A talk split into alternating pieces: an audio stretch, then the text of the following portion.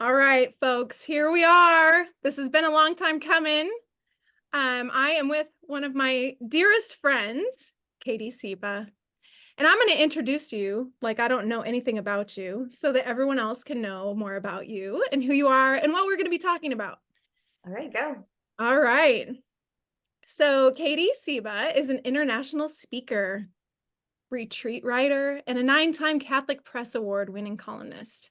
She holds a degree in theology from Benedictine College, and her work on Catholic minimalism, spiritual intimacy with Jesus, as well as marriage and family has impacted audiences nationwide.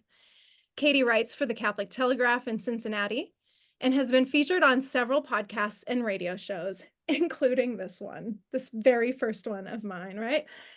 And uh, recently you were on EWT, EWTN radio talking about what we're going to talk about tonight minimalism. And we'll get into it from a Christian perspective, but we might just do like nuts and bolts um, minimalism. But Katie's a Nebraska native, I want to say. No, born elsewhere, but you've lived in Nebraska for a long time. Where yeah, were you most born? of my life, yeah. Where were you born? Uh, a Langley Air Force Base. So uh new well Newport News, Virginia, but okay. my was stationed at Langley. So but we moved to Nebraska when I was two or three. So okay, so you're basically a native. Sort of a sort of native, yeah. We've adopted you. You can stay. You can stay. So and right now you're living in Papillion, Nebraska. Yes.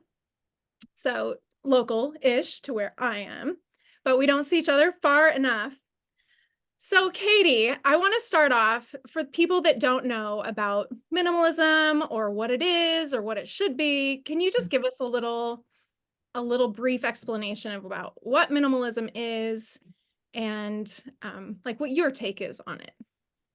Yeah, absolutely. Minimalism is one of those uh, terms and trends that has taken on a whole variety of meanings. So I felt quite free to learn about it and then say, okay, this is my go at it. This is my interpretation of it.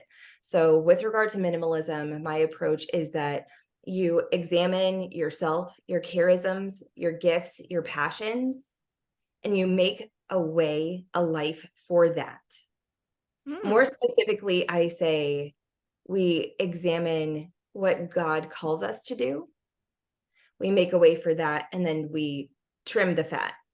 So the noise, the excess, the time demands that distract from those things, those go.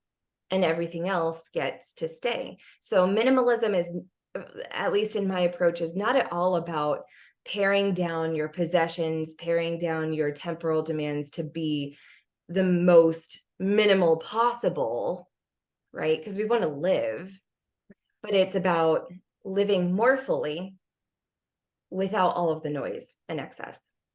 That's so interesting because that is not, even after all the conversations you and I have had, that is not what I think of when I think of minimalism. When I think of minimalism, I think of like the White House where everything's white. There's like a fork, a spoon, you know, per person. And maybe there's not even that many people in the house. I just don't think of it as a way to live your life with the with what God has called you to do in mm. your particular life. I've never thought about minimalism within the scope of charisms or your apostolate or those kind of things. I've just never thought of that.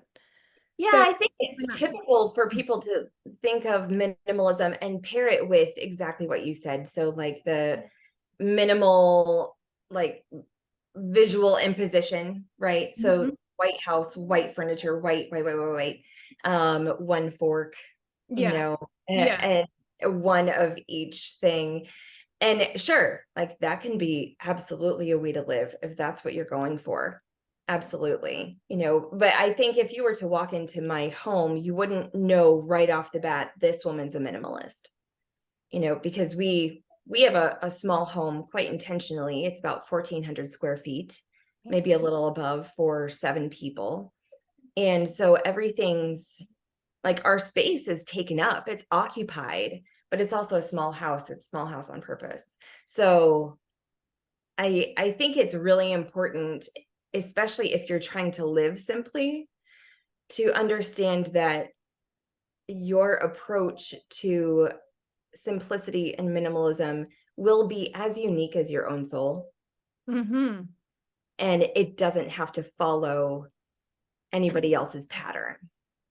That's such a relief. Well, if you would walk I know, right?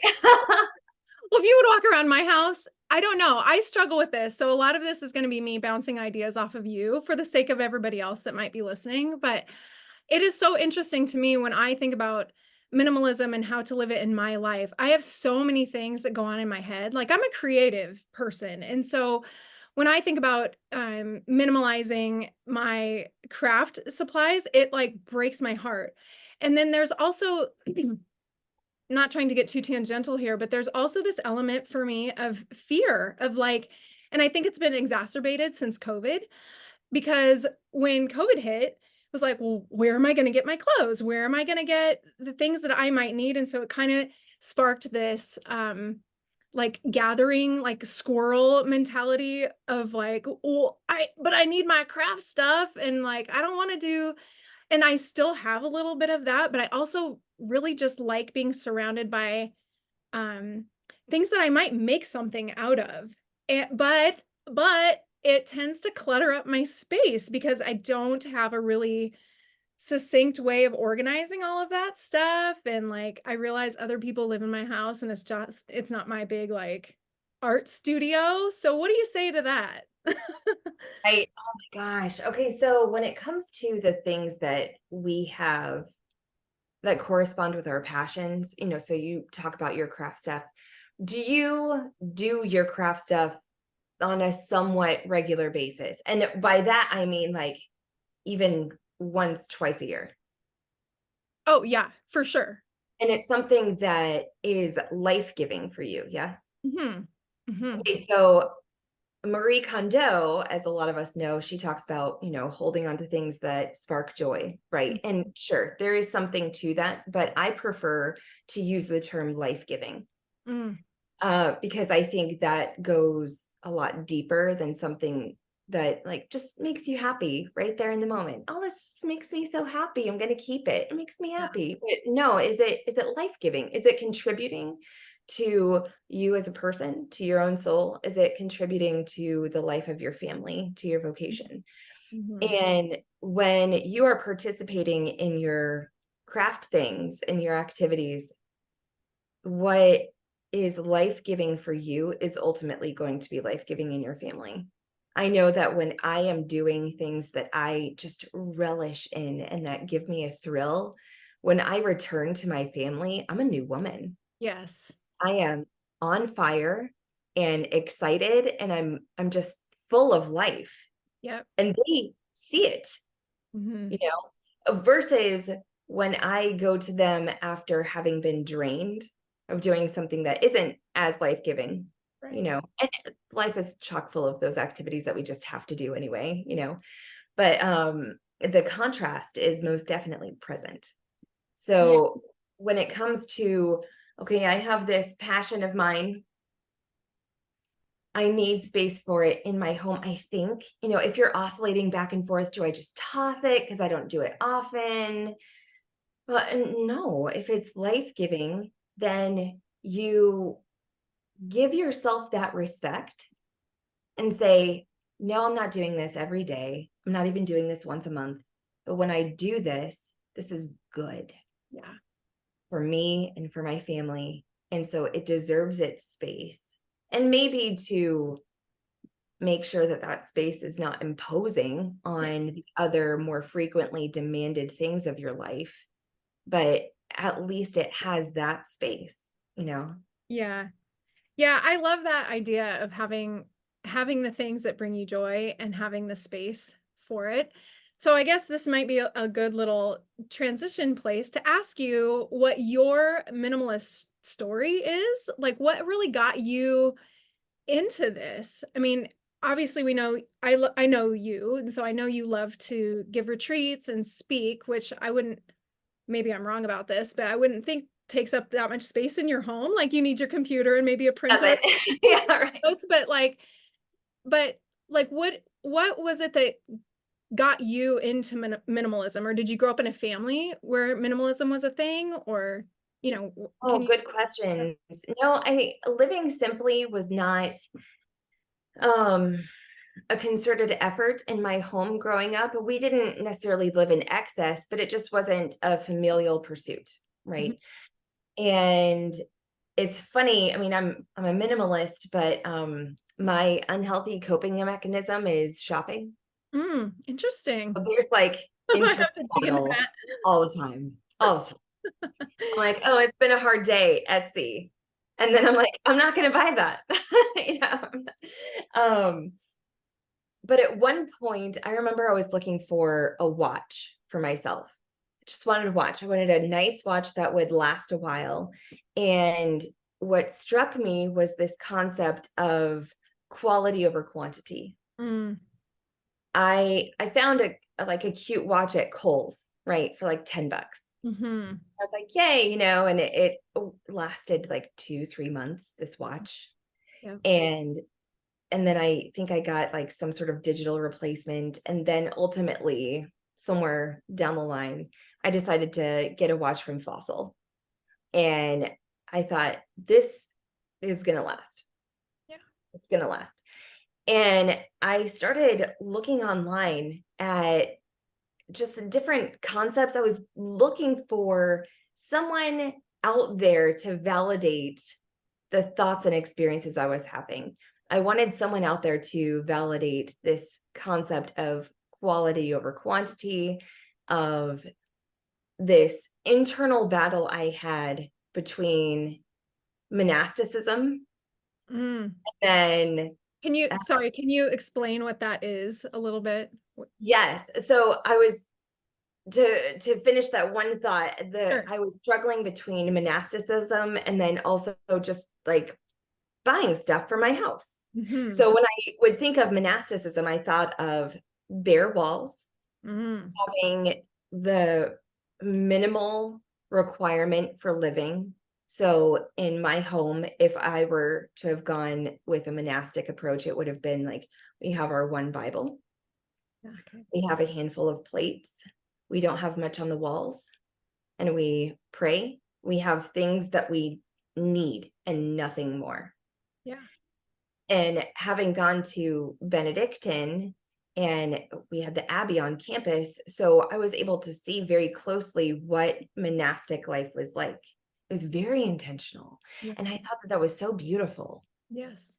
oh man, what if my life didn't have to have all of this noise? What if I weren't worried about having bathroom towels that matched my shower curtain?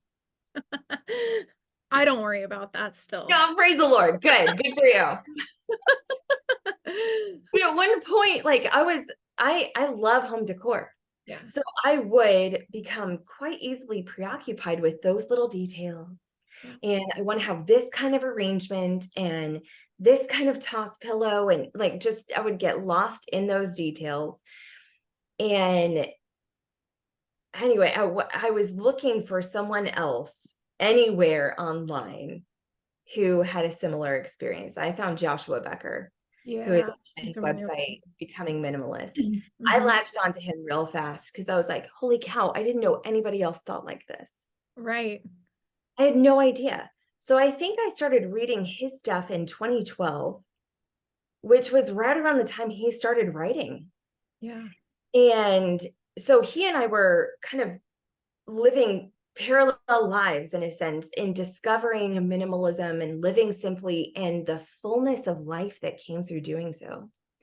Right around this time, I found out I was expecting our third. Okay. So we were so excited. Um, my husband and I lived with our two boys in a 1200 square foot home in Louisiana.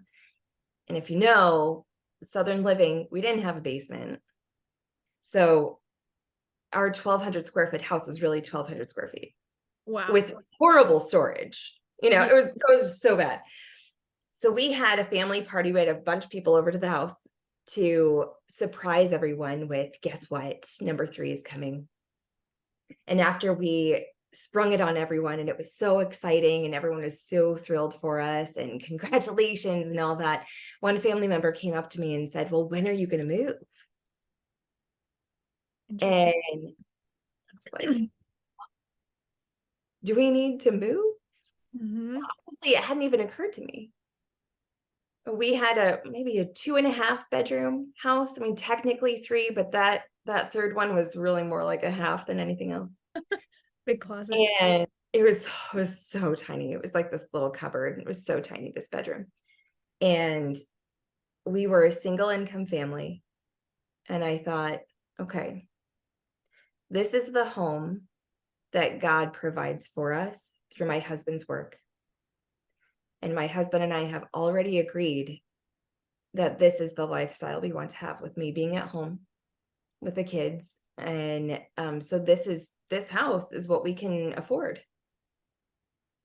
And moving, as we all know, it's expensive. Very expensive, even if you move across town. Oh my gosh. Yeah, right? Just- It's more than what you think it ought to be. It is more than what it ought to be. So I thought, okay, well, I'm not moving. And Andrew, my husband, expressed some anxiety like, oh my gosh, how are we going to fit family of five and 1,200 square feet with one bathroom? How are we going to do this?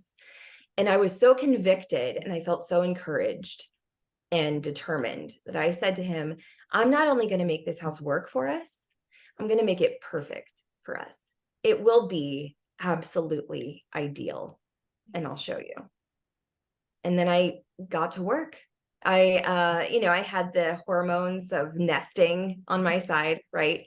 I got this like legal pad and I made a list of all of the all all of the rooms in our house. this is a small sweet modest number. all all four rooms in the house. And um and underneath each room I put different parts of the room that I most definitely wanted to purge but I made a point to go into any given room and do kind of like a wave across the room. So I would start in one corner and I would do a wave across the whole, like all the walls until I got back to that one corner. And I made sure I addressed like any furniture or storage in the middle. Mhm. And quite gradually, I purged our home of excess. And I was astonished. I couldn't believe how much we owned unnecessarily. And then I walked into our kitchen, which was this really pokey galley kitchen that had a washer and dryer in it. And it was just just tiny, tiny, tiny. And we had this behemoth microwave, top of the line LG microwave sitting on the very little counter space we had, taking up so much space. And I thought, I wonder if we really need that. Mhm. At this point, Andrew already knew that I was on fire for getting rid of stuff. And this is a, a rule that I have and something I convey to absolutely everyone that I work with is that I would go to town on my stuff and on the kids' stuff because they were toddlers, babies. I wouldn't touch his stuff Mhm. because it's his. Yeah. So it's his job to do whatever he wanted with his stuff. But I had I I was gonna say I had no comment about how much he owned.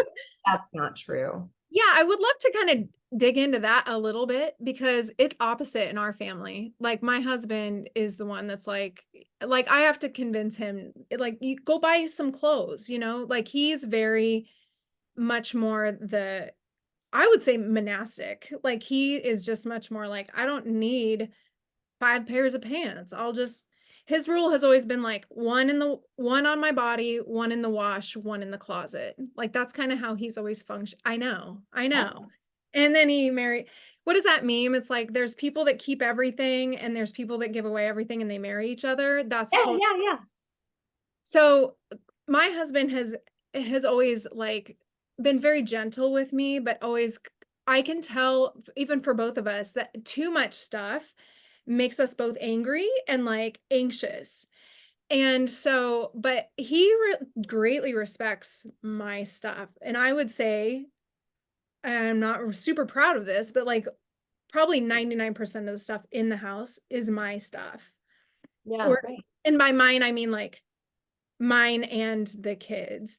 But that's a really interesting point that I would love to ask you about is how do you as Eh, and let's just pretend, you know, that there are stay-at-home dads maybe listening to this, but like, how do you as the main home manager, if you decide, you know, there's just too much stuff for me to manage in this house, but like, it's not all mine. Like some of it's my spouse, and maybe let's just pretend the spouse is the person that picks up stuff from the side of the road and they're gonna make up something from it or whatever. um, like what do you what do you say to the the person who's trying to manage the home to get rid of stuff so they don't have so, so much stuff to manage but like it's not their stuff and sure. more importantly and i've i have called katie many times like what do i do about bedrooms kids' bedrooms and stuff like that where it's just like i know that rock is super special to you but it's just a perspective of like but you don't need that rock or you don't need my kids will keep literal trash and it Oh, yeah, I know. it, it is, is the most insane thing. I don't know where they get it from, but like they'll just keep trash. And that was Mhm. a joke. They get it from me. But like, wh- but you know, but it, when it's their trash, I'm like, what are you doing? You can't keep trash, but they, so Watch me, mom. I know I just like opened up a bunch, a bunch of wor- a can of worms, but like, how do you? So let maybe let's just do this first. How do you talk to the people that you love about living in this space together, but maybe there's too much stuff. And so you're dealing with emotions of like, well, I want to keep this because it's special to me, because this reason and that. How do you even begin that conversation? And and what do you say? Like what are words that you would actually say to Mhm.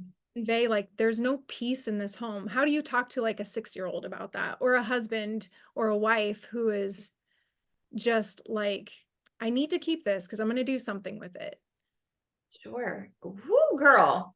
Okay. Opinions, just give opinions. Maybe maybe there's no solutions. Like everybody has to come up with their own, Yeah, you know, right. life strategy. But like, what would what would your suggestions be? Yeah, right. Okay, so let's let's start with like the the spouse step. Yeah. Um so I am very easily convicted. When I find something that makes sense to me and it clicks with me, I am all in. Mhm. And so with minimalism and living simply, I I realized how beautifully it supported the life that we were going for. Mm. And so I was all in immediately. I was like, "Oh, yes, this is what it is. Minimal mi- I, I'm a minimalist. That's me. That's what I do. That's what we do." Um, but then there were there were most definitely spaces where it was obvious that like my husband was not taking the same approach. I'm not going to say that he had all of this excess, not at all. But he most definitely had more, and that was emphasized by the fact that I was paring down so much, right? So it kind of acted as almost a foil in a way, right? And the more I was getting rid of our excess, the more delightful life became. I Mhm. wasn't constantly cleaning up after the kids. They were, as toddlers, able to learn to tidy up after themselves. I wasn't stressed and overrun by our home anymore. That was remarkable. So that made a huge difference in my life and in my countenance. Mm. It made a big difference in my husband's experience of me. So I didn't touch his stuff. But in time, he started to see, okay, something's different. What is this? Yeah, I like that a lot. It was like really lovely because I I didn't try to change anything about him. Mhm. Um, I didn't it, it was very 12 steppy, you know. Yeah, So I like both love the 12 step. Love it, love it, love it. Like, so keep my side of the street clean. All right. So, what belongs to me is mine to manage. And if that means that there are too many clothes for me to manage, then let's get rid of some. Um, oh, and a side note with regard to clothing if you don't like how you feel in it, get rid of it. Oh, you're saying so many things that I'm like, I gotta keep notes because there's so many I want to hit on. So, okay, so just to round that out, what you're saying is, is to just live it. live it first. So maybe you don't even need to say anything. You just live it. And then hopefully your spouse will come along when they see your mood change. Maybe their life, well, certainly their life will change if you're not mad and cleaning up all the time or whatever the case may be. So they're going to see the joy that's coming from ditching belongings and and then hopefully your kids depending on their ages. I've got kids that are older and different personalities. So I would say one of them kind of feels like turning the Titanic around. Like, how do I get, how do we, how do we do this? And I'm trying to set a good example, but but that's hard. That's hard. I I would say um so so just to take this in a little bit different direction, how do you if you're the person that maybe has difficult time getting rid of things, what would you say when you when you encounter those kind of people what do you say to deal with the emotions surrounding belongings? Because i think that that's a huge reason why people can't part with things is like i got this on our honeymoon or i got this from my grandma and my grandma's dead now and i you know i'm really attached to this because this is it's like kind of a term that i came up with like legacy trash. Like i don't mm-hmm. really want this but like it's been passed down, you know, Uncle so and so made it and then, you know, passed it to my grandma. My grandma gave it to my mom and my mom gave it to me. And like, I don't know what's so important about this thing. I think we all have probably an object that's like that. So, or maybe that just the fear, like what I was speaking about earlier, like when COVID hit, where am I going to get this stuff? Like I remember during COVID, I was all of a sudden worried because I, you know, there was all this talk about like shortages in every in every arena of life. And I remember like the year before my Chaco sandals, which I basically live in in the summertime, had broken. And I Yeah. didn't buy any new ones right away, you know, because it's Nebraska and it's like winter and cold. So I'm not going to be wearing my Chacos. It, it felt like for another nine months. Well, then COVID hit in March, and all of a sudden I was like, My chacos. I don't have any sandals to wear and I'm freaking out. Anyway, my good friend Brooke was like, "Ah, I got I got you covered. Like she had bought her daughter two pairs, one to try on. And anyway, they were my size. God provides for sure. But like what do you what do you say to those people that are either keeping stuff out of guilt, out of fear?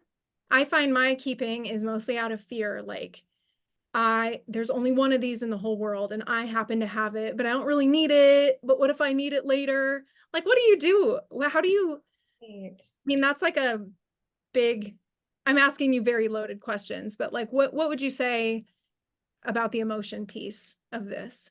Right. So we are body and soul, right? So we are we're going to be drawn to the spiritual and the physical, and both are good. And I think that's um, a misconception that a lot of people have about minimalism is that it's that stuff is bad. Like, Mhm. no, no, it's not. It's not bad. It just needs to contribute some practicality or beauty to your life. Like let's let's go with that, right? And so if there's a thing that you're keeping out of guilt, like uh I have a friend who has this brass reindeer, right? A brass reindeer. And it was his mother's and it was her mother's and he doesn't even like it. It's hideous to him. But his mama gave it to him as a gift. Hmm. And uh she has kept tabs on like the inventory of his possessions because he Oh, that's interesting. Mhm. And he said on you know this very sad day when my mother passes away, that reindeer is going in the trash. Like he's just That's like, it. I mean, not to be disrespectful, but like if you're that attached to it, I mean, I I would take it. I'm into collectibles. No, that's really interesting though, isn't it? When people give you things and then they keep tabs on like, well, it's it's Christmas or whatever season you set reindeers out. I don't know. That Chris that's Christmas to me, but like where is it in the house? Like this game of where's Waldo? And I don't Yeah. mean to be disrespectful to that family member, but I have had similar circumstances where like I've been given things and then I'm not allowed to like paint it, refinish it, whatever. And I finally had to set a rule. If it comes into my house, it's mine. And Right. I will do with it what I see fit. And And I I think had I had to say that to to my my dear sweet mama. I love my mom so much. So mom, if you're watching this, I but I understand it. I I do understand it, but she gave me her sewing table that my dad had given her for their first wedding anniversary. She doesn't use it cuz later on in their marriage he built her this beautiful sewing room. Like she's got an entire sewing room. And um and it's a beautiful 1970s like it's really really cute, but it needs pa- I'm looking over here because it's right next to me. But um I it needs painted and and she was like I was like, "Can I paint it or refinish it?" And she kind of went, "Oh." And I was like, "If I can't, I don't want it." Yeah, right. I And I think anything with it yet, but I it but it's just this idea of like letting go and fully letting go. Mhm. detachment is paramount to this whole thing, Mhm. honestly. It's the ability to see things as things and people Mhm. as people. Mhm. And even though, like, I know that I have been the recipient of things that were quite meaningful to others and not nearly as meaningful to me. And so, like, you know, okay, so case in point, a jar. Let's pretend that this is an heirloom jar and I've received this after generations. And for one reason or another, it just doesn't it doesn't do it for me. It's not the most precious thing in the world. Okay, well, great. So I will find someone who can use this better than I can. Mhm. Because the point of having material possessions is to use them to enjoy them. And if now if I'm not going to enjoy it, then okay, then who would enjoy it more? And Mhm. pass it on. That microwave that um we had on our counter at one point I you said to Andrew like what if we just didn't have this anymore? And that was my first big I don't know, it felt radical getting rid of a microwave. It felt radical as an American It is we radical. didn't have a microwave, you know? And so we put it, we didn't get rid of it immediately, but we put it in a separate room for like a month just to see if we would miss it. If we would be like, you know what, we are microwave people, let's haul that thing out. Right. After a month, six weeks, we didn't even notice. And a friend of mine put on Facebook looking for microwave recommendations. Ours just up and died this morning. And I was so excited. I called her up and I said, Hey, you just want one? I have I have one, you come get it right now. Because that by that point I was getting rid of enough things that I in time started to see things in their proper order that stuff Yeah. was just stuff Yeah. and it was meant for blessing people. Yeah. She was over the moon. She was so excited, and so was I. My toddler cried. I don't I don't know. No more buttons. No more buttons. know where about Yeah.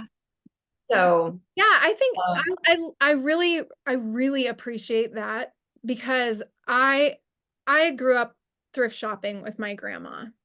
And it's one of my favorite memories from my childhood and I continue that to this day. I love thrift stores. I love them.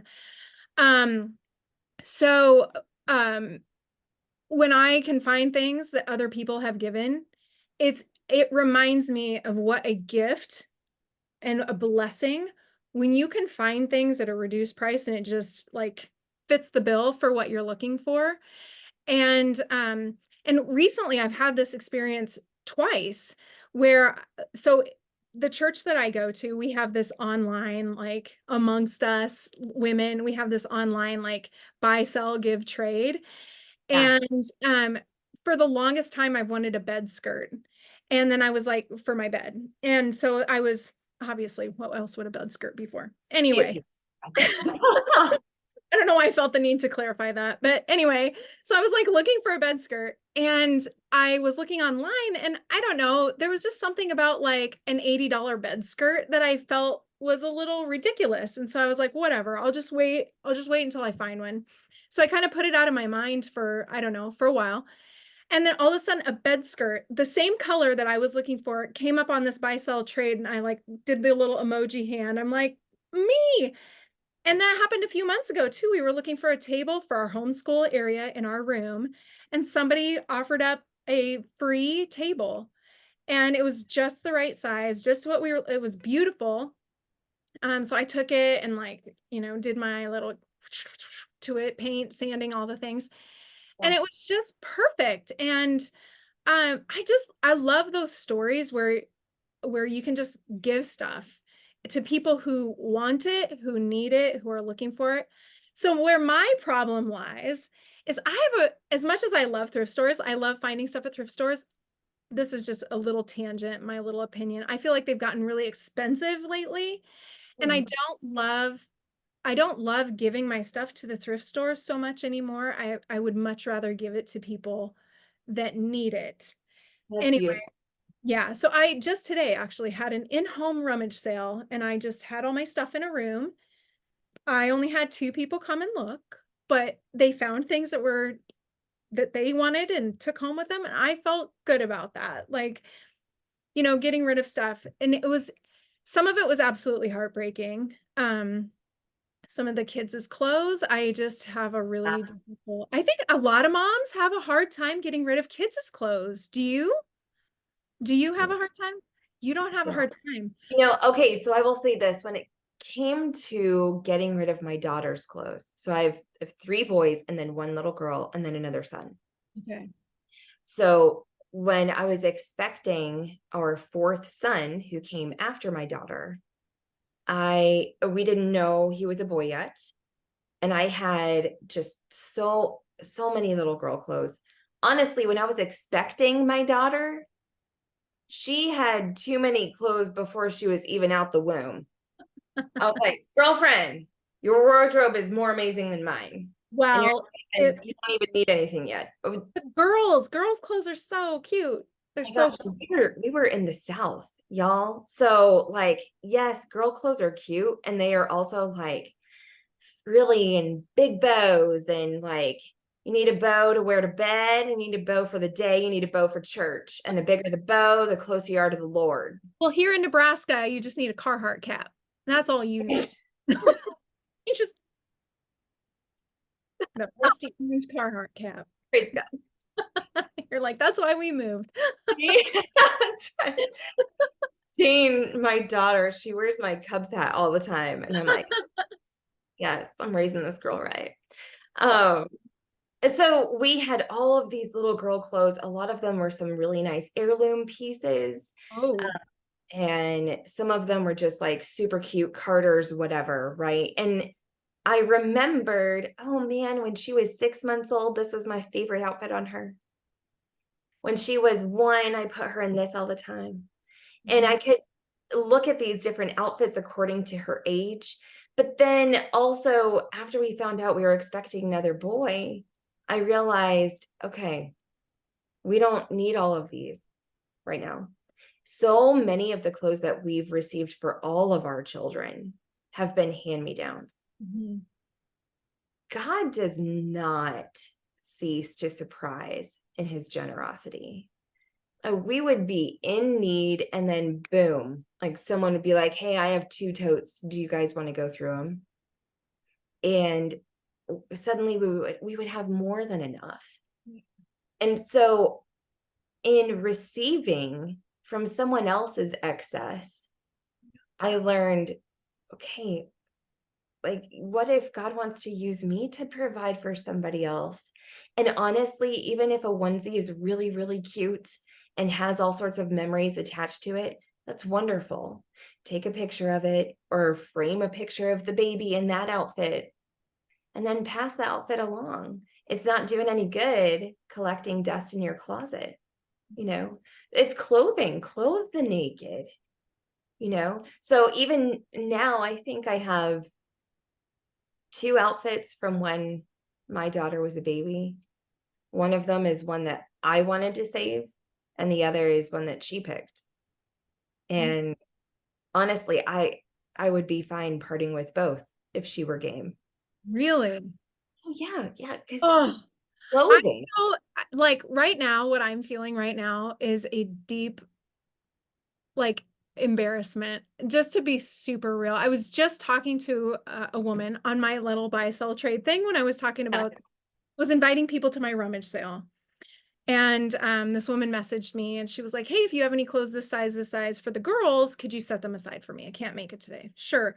Anyway, so we got to talking about getting rid of stuff because the sizes she was asking for, I was like, but wait, your girl's only, you know, this many years and you're asking for these. And I said, you know, I I do the same thing, but like, are they gonna fit you or eh, do you know what sizes I have? Anyway, she said, well, I just keep them for her.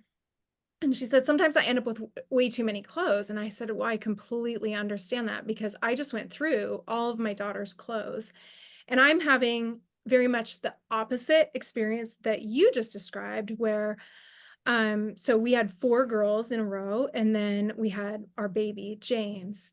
And the way our life has worked, there's a generally just naturally about three years between our children. But I am kind of at an age where I don't know if we'll have any more children. So I'm feeling very convicted about like, why do I have bags and bags and bags of Mhm. clothes, particularly for the girls? Because they're going to be like a decade old if we have another baby and if that baby is a girl. So I was feeling very convicted about it. But as you were talking, like I don't know what it is in me, but I when when I talk to you or when we've talked about stuff like this, I get really like what is my deal? I I told this woman today, I said, I feel like when I give away their clothes when they're little, that I'm like giving the kids away. Like Yeah. that's almost the reaction I have where I'm like, there's tears.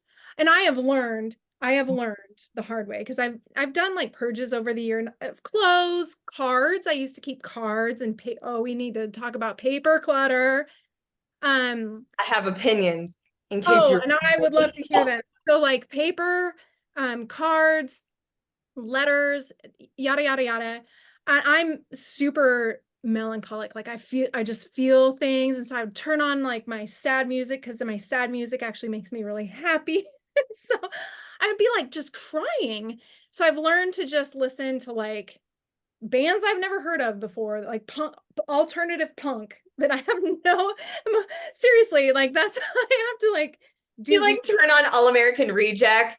yeah no no i mean yeah that's so i listen you know i listen to my neuroscientist dr andrew huberman and he recommended this one band um that's like his favorite band and i'm like oh i gotta check this out because this guy knows everything about brains and emotions and everything i can't even remember what the band name was called like riot not quite right but it was like riot something but it was like this little punk band and i turn it on and i'm like this is so not my style, but it gets me out of the emotion part of my brain where I'm not bawling my eyes out, getting Yeah. rid of clothes. But quite frankly, what I was going to tell you was that I have still too many clothes. Like I've picked out my favorites, but I have like 50 favorites per kid. And it's, but I still had like boxes of clothes to get rid of. And Yeah. I have, so just, I'm going to just take this to like a vulnerable place, I guess. I think from like watching on um I used to watch TLC a lot. but do you remember the show Hoarders? Or maybe it's still on. I don't know. I don't watch TLC anymore, but the show Hoarders, there was Yeah. always some kind of like traumatic event usually. Like people would al- always say like I wasn't always like this. Or their kids would say she wasn't like this until my brother died suddenly. Or she wasn't like this until dad left or he wasn't like this until he had like a triple quadruple bypass heart surgery or there was something major that happened in people's lives and i can attest to that like i wasn't always i was always sentimental but i wasn't always a keeper and i think my keeping particularly with children's clothes is because i had so many miscarriages and so it just became this thing where it was like i just like I can't lose another kid. And that's how it felt like cuz you know, um so when you so I guess now would be a good time to bring in that you do work with clients.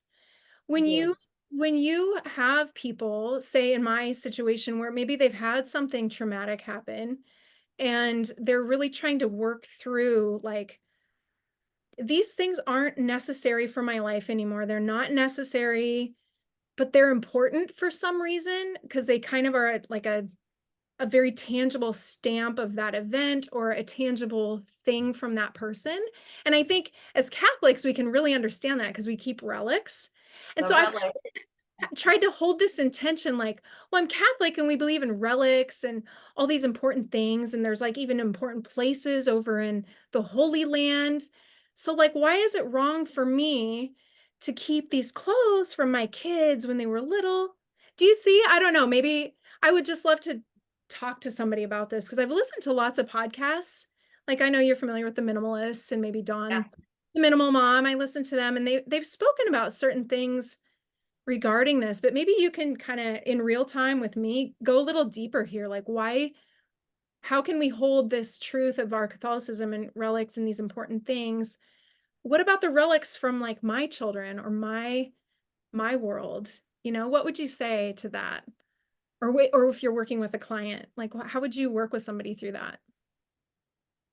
Goodness. So that's um, Fire hose. yeah, I, I I just love your big questions. I will pay you later in high fives and hugs. I'll be right down. Um okay, so yes, all that's a multifaceted question. If I'm working with clients and I have I have served uh both families, I uh and clergy. So um and and even within families, just one individual, you know. So when it's very obvious that the the need to keep things comes from something far deeper, Mhm. then I validate the heck out of that. Because you cannot convince yourself or a client like okay well yeah sure maybe it hurts but like get it's time to get rid of it get rid of it you can't just say like get rid of it and hope that the person will arrive at that same space you really have to go full on jesus christ on them and like meet them where they are Mhm. okay so um i recently was working with a client who uh, stumbled upon a box of all of her work from her master's degree Mm. her master's. This was grueling, sacrificial work that she did while she was having a family. And she's going through and you know, uh, having a master's degree, it's different from a bachelor's because, you know, we go in when we're babies and we're like, I want to major in English. And then, but then we graduate, we realize what we really love. And then, like, okay, well, I'll pursue a master's in that. And I saw her going through this box and just delighting in it Yeah. and being so happy about it.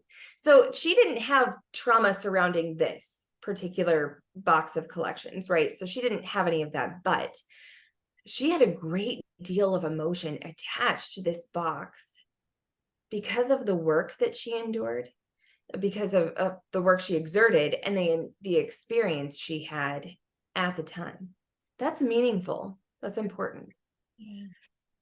What I try to bring to my clients in time, so it's very slow, it's a good, slow, patient progression, is the fact that getting rid of the thing does not get rid of the experience or the memory or the person.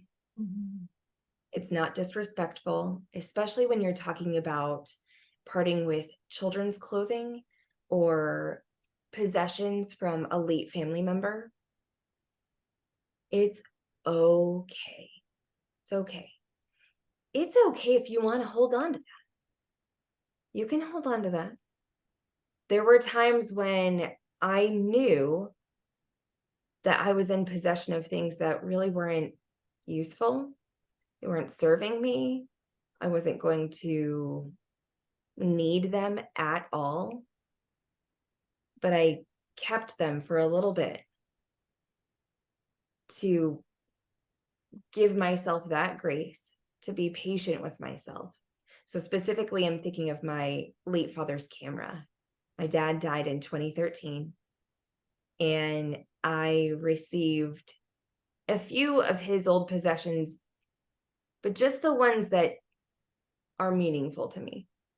The ones that I can even use. So I have a couple of mugs, coffee mugs from him, and I love using those.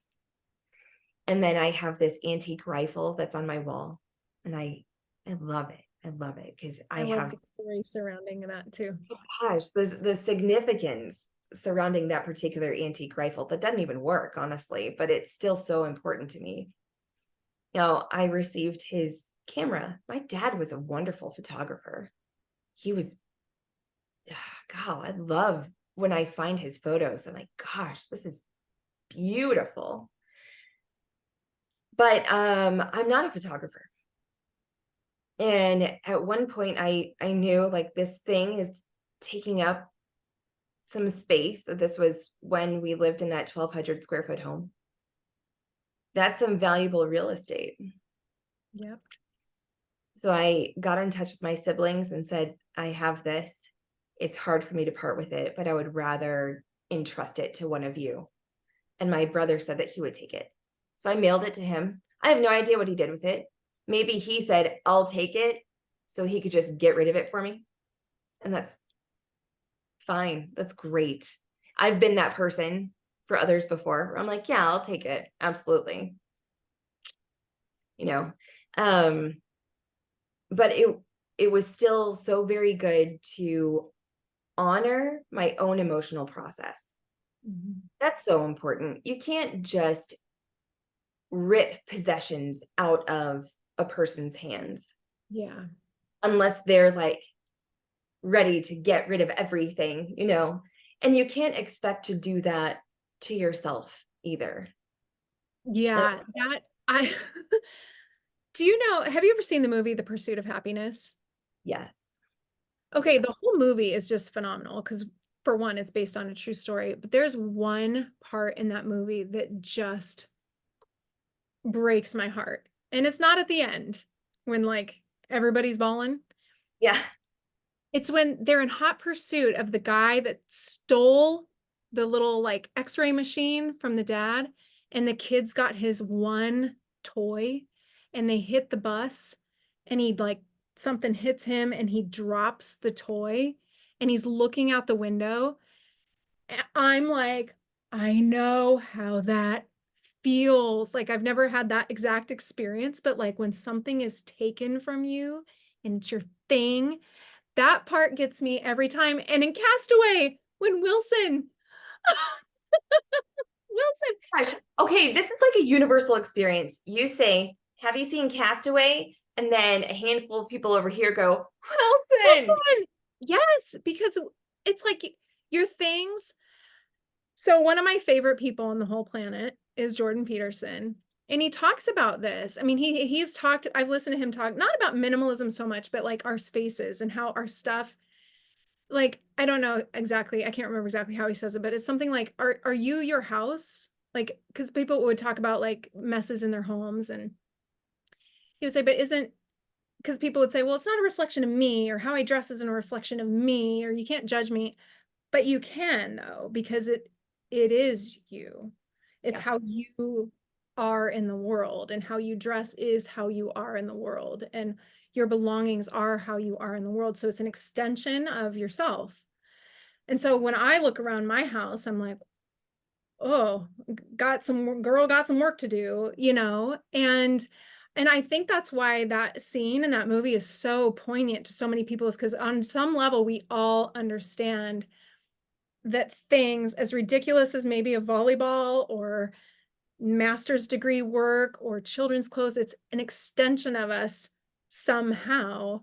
And so how do you how do you treat yourself lovingly and then like accept that that's just not part of your life anymore and to let go and to just kind of move along, you know?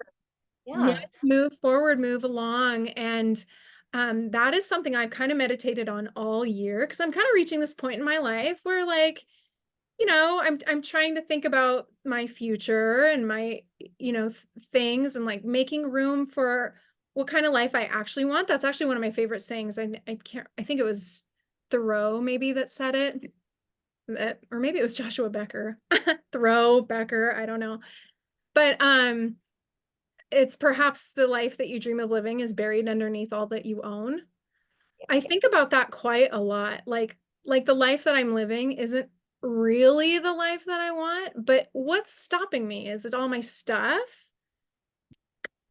Probably, you know, because I'm cleaning a lot. I'm like kid, like my relationship Are with my spending kids. your time? How am I spending my time and and how it affects my relationships, you know? Like like I want my kids to have toys to play with, but golly, why do you gotta have so many? Oh, right, because I keep bringing them into the house for you. You know?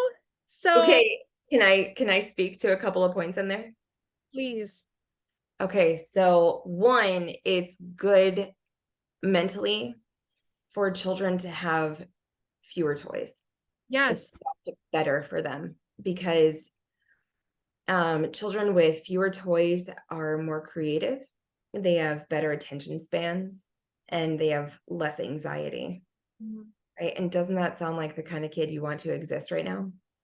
You know? Like the kind of adult too, right? Thank you. So good.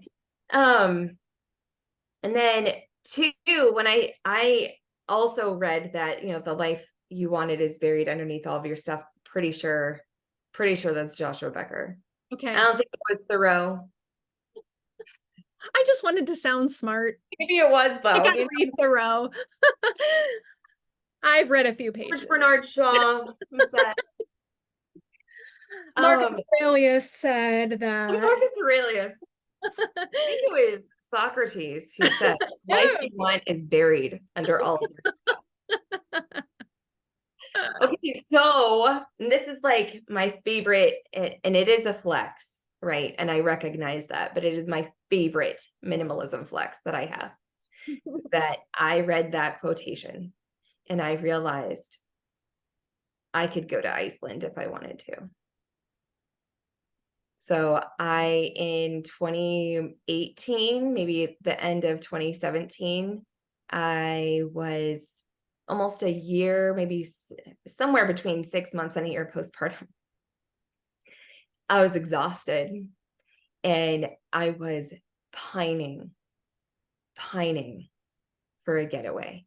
I just wanted to go somewhere very far where there weren't any people. And I just wanted to experience something, anything. Islands. I Alone time. That's like some serious alone Time. I had to go to Iceland to get a long time. I go to Hy-Vee. I mean, kind of the I frozen it might be as expensive as Iceland. section. Hy-Vee. Frozen section. This Actually- was what Katie must have felt like. You open a freezer door. polar bears are like, hey, what's up? No, there's probably not even polar bears in Iceland. There aren't. I'm but- not showing my ignorance tonight. I'm like Thoreau, polar bears in Iceland. yes, I homeschool my kids, and It's fun. it's all good. So I was, I, I really wanted to get away. And at the time I saw this movie, The Secret Life of Walter Mitty, and I was completely Mhm. captivated by the landscape. Because it's mostly shot in Iceland. Even the, sh- the parts that are in Greenland are in Iceland. And I had a friend who had already gone. And she was a wife and a mom of two little kids. And she went with a friend just cuz. And I remember looking at her and being like, I didn't know you could do that. yeah. Mhm. And so uh, that epiphany coupled with this ache to get away it was a wonderful propeller for me. And i started to look around again not touching anything that my family needed or my husband owned but just my stuff. Mhm. and i started to look around and think like okay do i want to keep this or do i want to stuff a few dollars in an iceland savings? Hmm. And when i would even Like I I got really into purses for a hot minute and loved my purses. And I would look at each one and I'd be like, do I want this or do I want a cup of coffee in Iceland? And because I knew what I wanted, it Mhm. was so easy. I had no difficulty being like, okay, well, purse, you were super cute, but you're not as cute as a cup of coffee in Iceland. Mhm. So I was able to just slice through a lot of that emotional difficulty, a lot of the hemming and hawing, because I knew what I wanted. Now, I wanted a trip, and I got my trip. Yes, you did. I yes, I did, praise God, and it's like the one of the most significant Mm. milestones of my life. So maybe a person, a listener doesn't have Iceland. Maybe you're like, well, shoot, I really love just staying at home in my own house. That's awesome. Okay, so what kind of life do you want in your own house? Mhm. And can you look at your excess and ask yourself, do I want this more than the lifestyle that I'm after? Yeah, and I think too, like, just to add to that, I don't I don't think it even has to be on a grand scale. So that's actually how I got through my, um my recent, like, collection for my rummage sale, my indoor rummage sale. There were 2 things. I I really started to think about, like, blessing other people because I know Oh, how many times I've been blessed with with people's hand-me-downs or finding stuff at a thrift store that somebody gave away and they don't even know me. They right. I was gonna find it, but it was, like, exactly what I needed.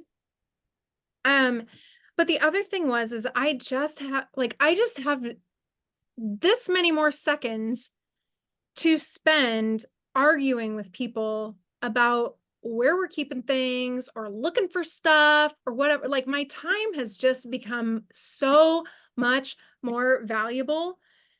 I I don't know. Maybe it's I don't know.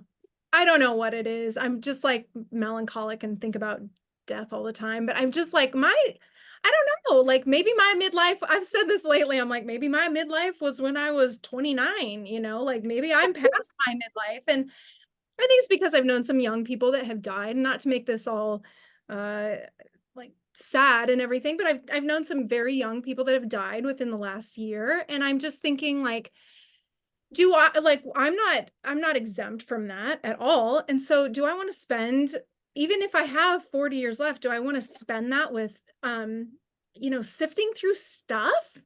Like, no, and we were talking about something earlier about, you know, when you're passing down stuff. I have been shocked, totally shocked at myself and other people. My both my grandmothers have died. They they both of them lived well into their 90s, and both of them have died within the last 7 years. And I have been so surprised at what I've wanted to keep and what others, like my cousins, um, and even my my aunts and uncles, like what everybody's wanted to keep. Like, uh, one grandma died, house full of stuff. Of course, these are depression era women, right? Keep every keep tinfoil, keep the margin, thi all the things. I had one cousin who wanted my grandma's flour sifter, you know, the can, like the flour sifter, Yeah, because yeah, memory of making, um, sugar cookies with her. So that's all he wanted was her flour sifter. From that same grandma, I kept her tube of lipstick. She had this little container thing by her back door, and and as long as I can remember and as long as she was able to get out her back door, she would always stop and she had a little mirror and she would put on her lipstick. And so I have her little it's so old, you know, and and like I have her little thing of lipstick.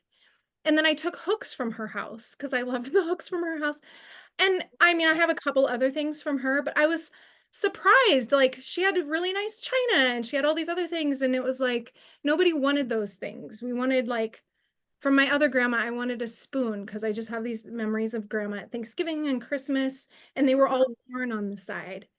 Sorry, yeah. that wasn't a very good, like, image here for the camera, but, like, just, uh, you know, these these particular things, I think we'll be shocked at what people want to keep from us. When Yes. when we're gone, and and it's like, I don't want you know, I don't want your fancy tchotchke in your Right. cabinet. I want, like, your old t-shirt maybe, or your whatever. That was actually something that was heartbreaking when my grandma died. She had this one shirt that she wore all the time, and I looked high and low. My cousin cleaned out my grandma's house, and I was like, if you, and I had a picture of my grandma in that shirt, and I was like, if you find this shirt, I want it. And sh- my grandma had given it away like just six, I didn't even think to tell her. Like, when I think of you, I think of you in that shirt.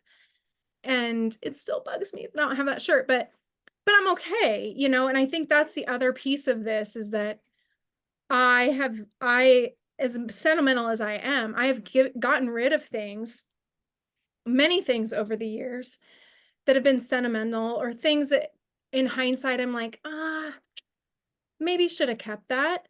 But I always remind myself of what you said earlier, like there's I didn't actually get rid of of anything or anyone, you know? I like got rid of the thing. But I also forget, you said something like this at one of the talks I heard you. Um, you were getting rid of like your wedding china or something, and I think Andrew was like, "But but it's our wedding china. It's from our wedding." And, And I went, went, "But I am also from our wedding." Like, "But I but I'm also from our wedding." And I that really was impactful for me because when I think about like my grandmas, I'm like, I am my grandma. Like I share DNA with my grandma. So there's no there's like no way I can get rid of my grandma. Either one of them. Like I am them essentially, you know?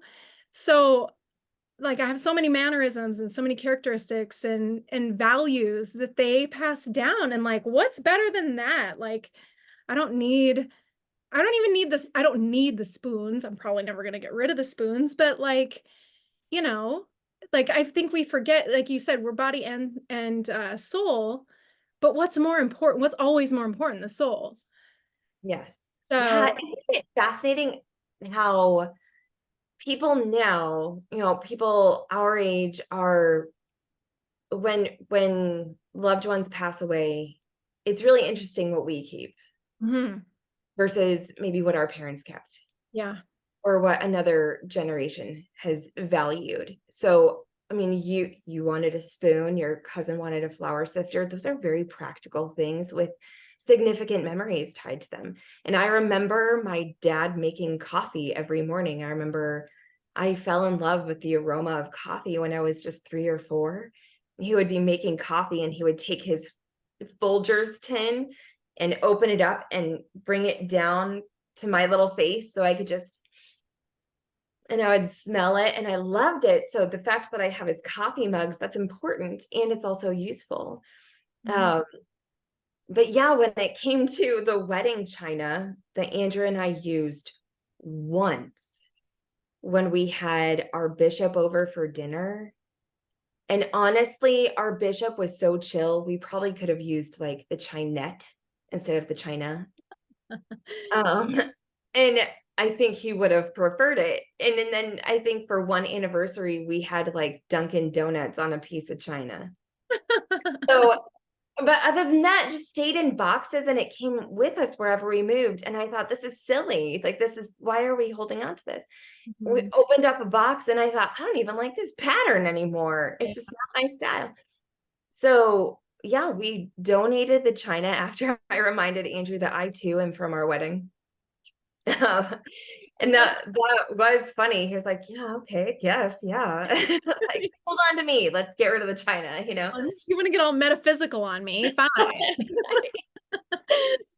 So, um, anyway, I, uh, but it kind of goes back to the whole psychological and emotional component. Yeah. We can't make anyone part with something that they're not willing to part with unless we're willing to like do some damage. You know, I don't know how many times my parents would like present a trash bag to me and be like, fill it. Mm, and I'd be like, mm, what do I do? And and you better believe that as a mom, I've totally gone into my boys' room and been like, this is empty. I want it full. mhm. But my kids, they're way more emotionally intelligent than I was at their ages. So at one point, my son came up to me and he said, When you come in here with a trash bag, I feel threatened. Whoa.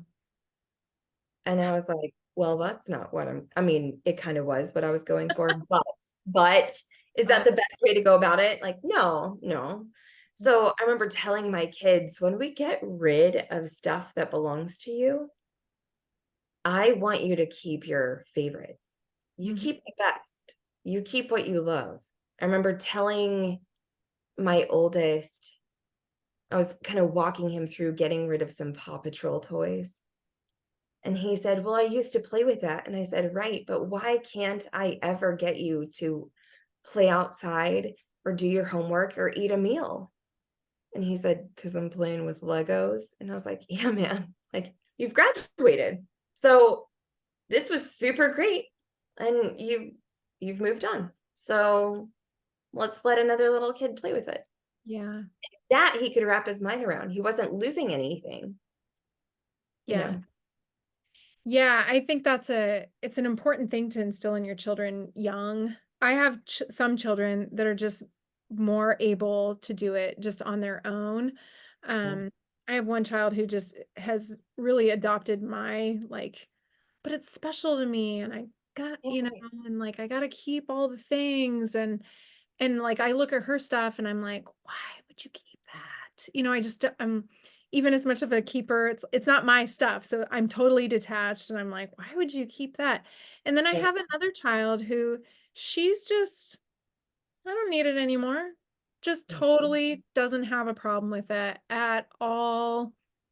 Not a big deal. Somebody else Yeah. can it, whatever. And I really admire that about her. I mean, she's only 9 and I'm like, that's really amazing that you somehow are like that living Yeah. with me. Like I don't it's just really fascinating for one thing, but way to go. Way to be an example to me. Yeah. Um.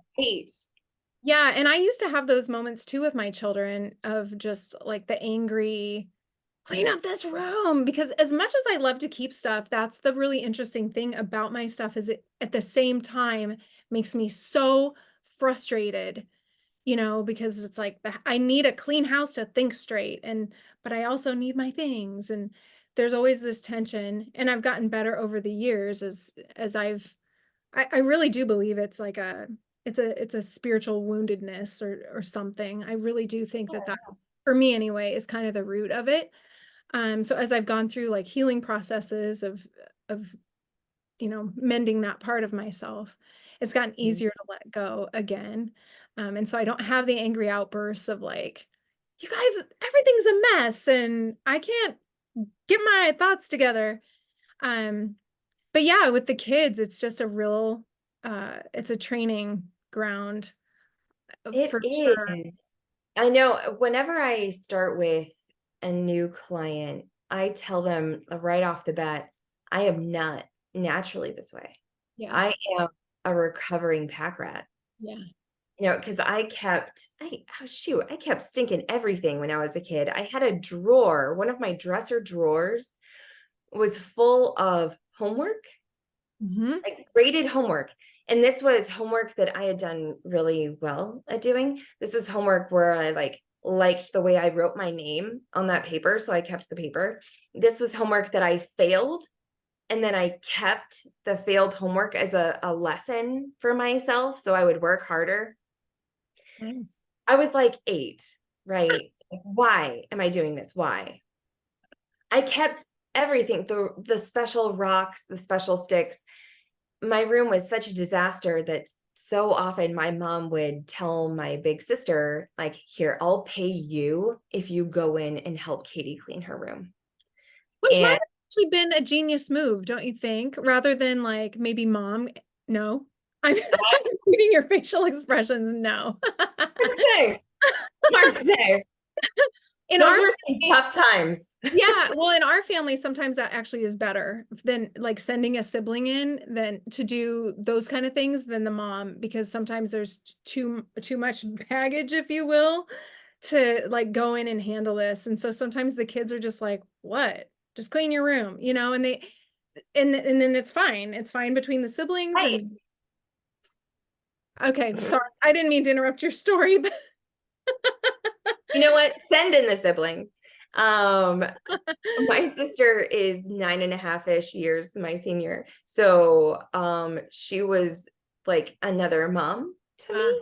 Ah, And uh so yeah, if your kids are a little closer, you send in the sibling. That's a great idea. Anyway, my sister would come in. I remember her finding this piece of wood that I had on my dresser. And she was like, What is this? And I was able to tell her, Oh, that's a piece of driftwood from the first time I rowed a boat across the Chesapeake Bay.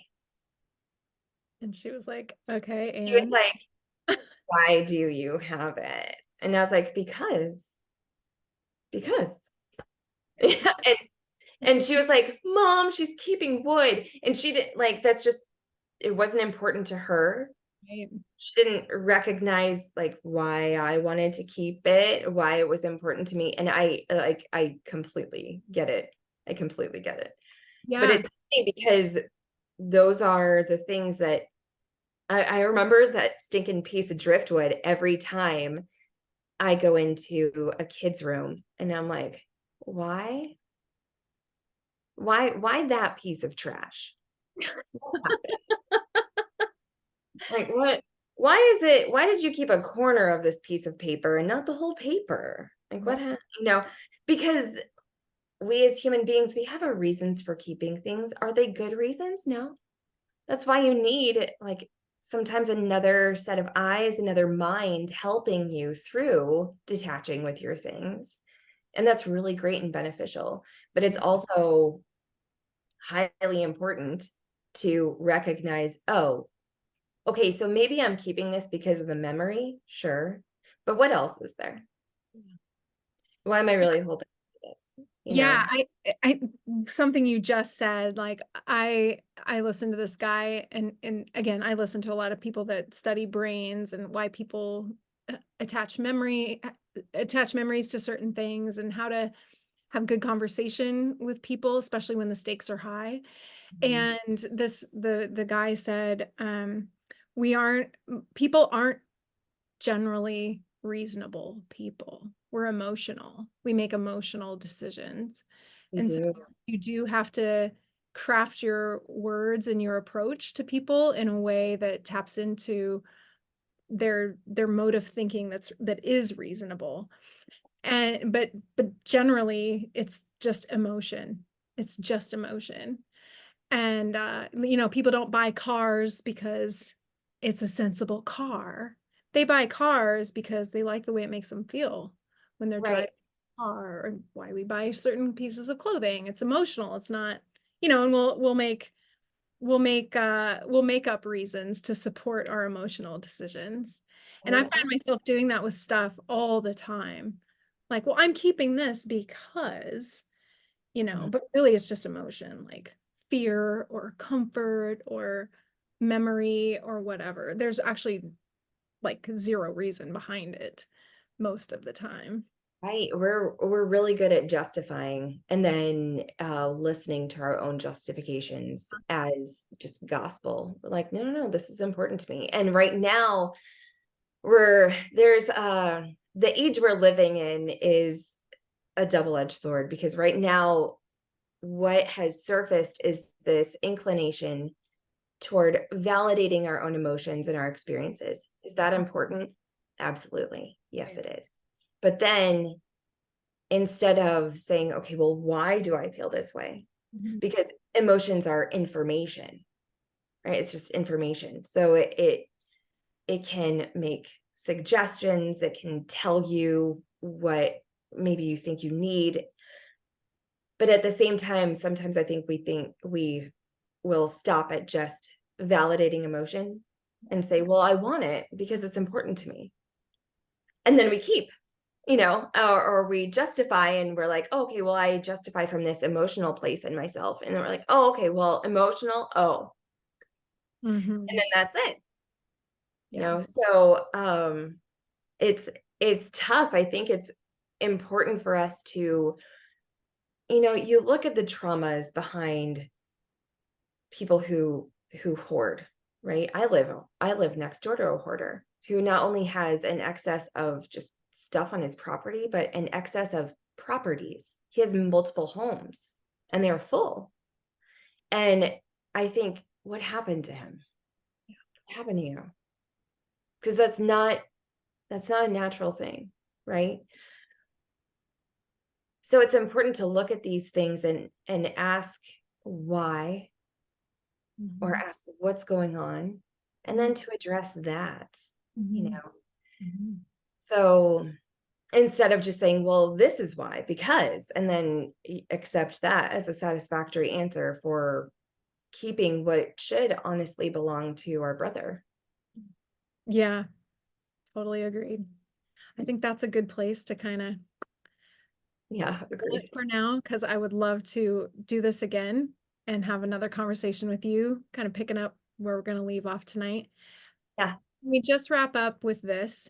Can you give us some advice going forward into the Advent Christmas season, how to make room in our life for Jesus, for other people as the holidays approach and we might be inviting people into our home um, without causing ourselves too much stress or self flagellation about maybe we should have done this earlier in the year or how can we proceed into the prayerfully with kind of a, a clearing out mindset to make room for those that we love Oh, that's so good. Okay, so as we're approaching Christmas, there is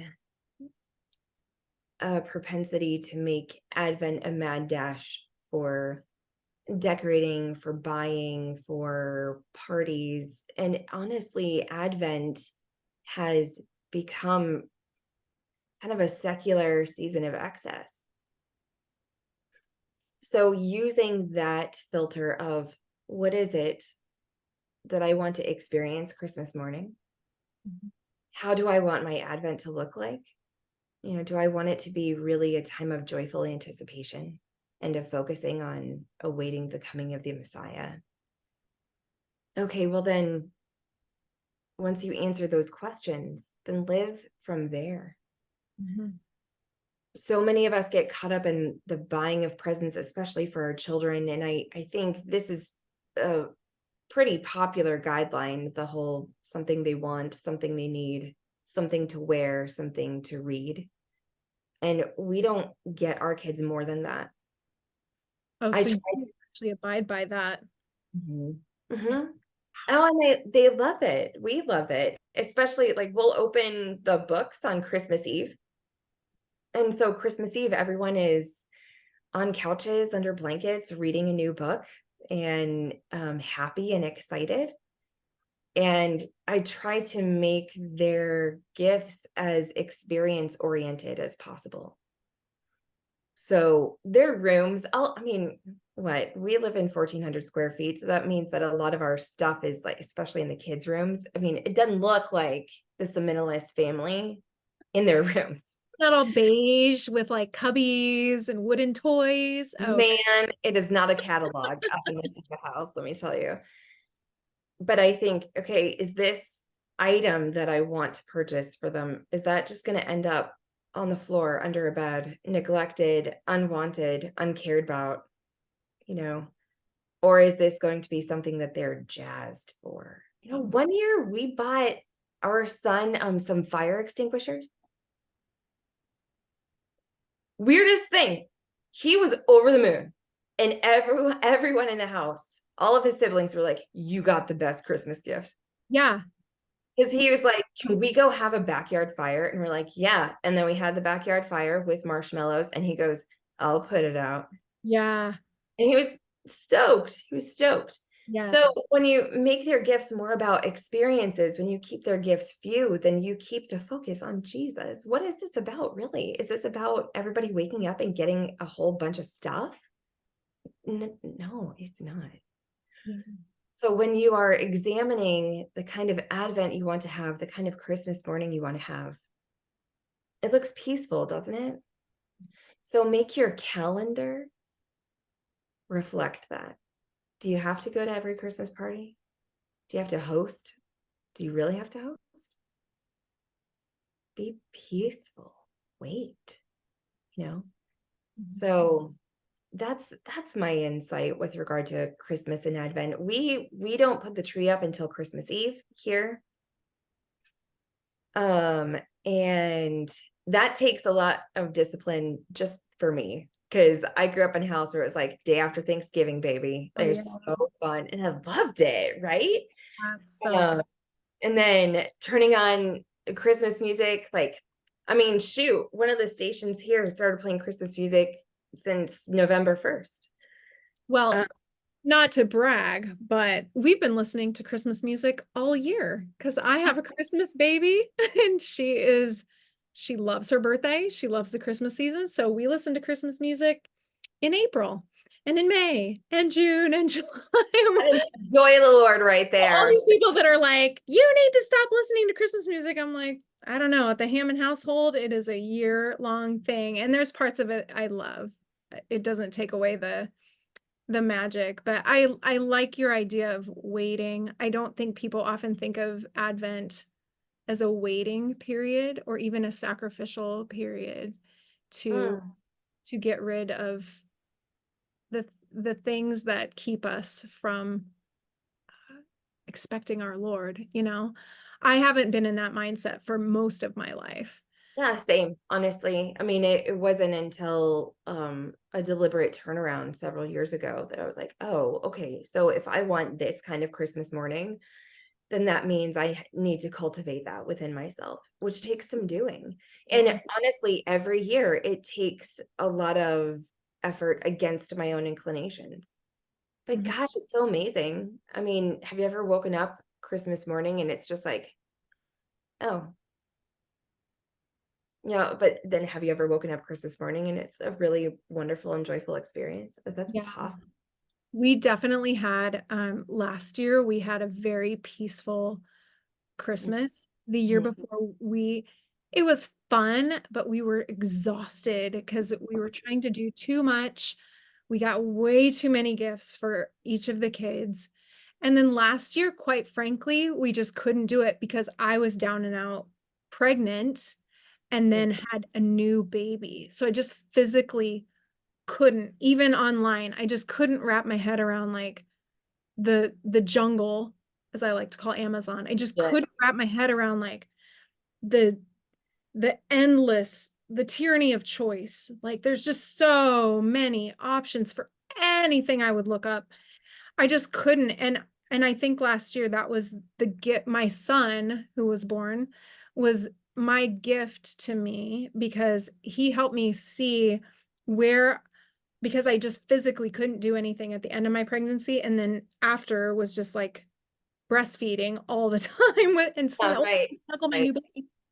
But I think that was the gift is that it helped me see where I had gone um and I know people are going to probably rake me over the coals for this, but like where I had gone wrong all the years before because I we really had to be deliberate last year and we got each of the kids maybe 5 or 6 kind of smallish gifts but they were deliberate on who that kid was. And I right. remember That's. I remember at the end of like the gift opening last year, my husband and I looked at each other and we both were like, we nailed it this year. It was like the first year I like I said that to him. I'm like, we nailed it. And he goes, We did. Because we got everybody just these small little gifts, but it was all stuff that they wanted and stuff that they still use. T- you know, Ah, and yeah. so I was like, how can we repeat that? Like, how did we, how did we do that right? You know, so I'm kind of going like in the military, they do these after action reports. I'm like, right I know. doing my after action report, like, how can we recreate that kind of Christmas? And it Yeah. was because I wasn't busy, like I just couldn't do it. So I'm tr- even though I'm physically capable this year, I'm trying to do that. But that's excellent advice just to like to stick to those four points. Can you repeat those? Something they want, something Something they want, something they need, something to wear, and something they read. And the wear, I always thought of like like pants, you know, like no, like my underwear. They always need underwear. they always need underwear. Are they gonna be excited about it? No. But we got um last year we got my six-year-old this really great snow cap. It was like a Pikachu snow Oh, cap. cool. and he freaked out and he wore it for like a week, just all the Yeah. time in the house. He loved it. He loved it. So, um, So it could be like knee pads or something for their razor scooter. So just something they put on their body. It doesn't have to be like an article of like a button down shirt or something. normal clothing. Yeah, it doesn't. Yeah. Oh, that's cool. I'm Can glad you you apply this to your person? Great. Like awesome. that. Earrings. Yeah. Yeah, Oh, that's great. absolutely. Okay.